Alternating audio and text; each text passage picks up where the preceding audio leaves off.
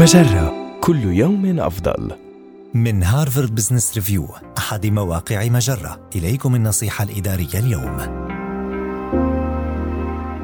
كيف تعمل بعد ليلة من الأرق؟ نعلم جميعا أننا بحاجة إلى نيل قسط كاف من النوم ليلا من أجل صحتنا وفاعليتنا في العمل ولكن ماذا لو كان ذلك غير ممكن؟ إليكم الأخبار السيئة. القهوة ليست سوى حل مؤقت. لكن هناك عدة طرق للتخفيف من مخاطر العمل وأنت تشعر بالنعاس. حاول مثلاً أن تركز على المهمات الروتينية التي لا تتطلب الكثير من الإبداع التي يصعب إيجادها للأسف حينما تكون منهك القوى وتجنب الاطلاع بأي مشاريع عالية المخاطر لأن الحرمان من النوم يجعلك أكثر عرضة للأخطاء ابحث أيضا عن طرق للاعتماد على الآخرين. هل هناك أي مهمة يمكنك تفويض الغير بتنفيذها؟ أو هل يمكنك أن تطلب من زملائك مراجعة عملك للوقوف على أي أخطاء؟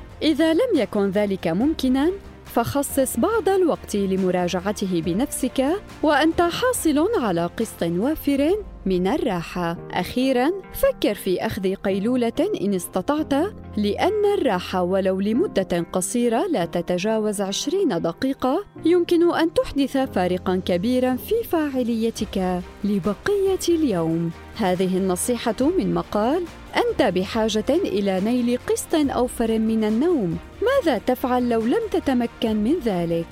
النصيحة الإدارية تأتيكم من هارفارد بزنس ريفيو أحد مواقع مجرة مصدرك الأول لأفضل محتوى عربي على الإنترنت مجرة كل يوم أفضل.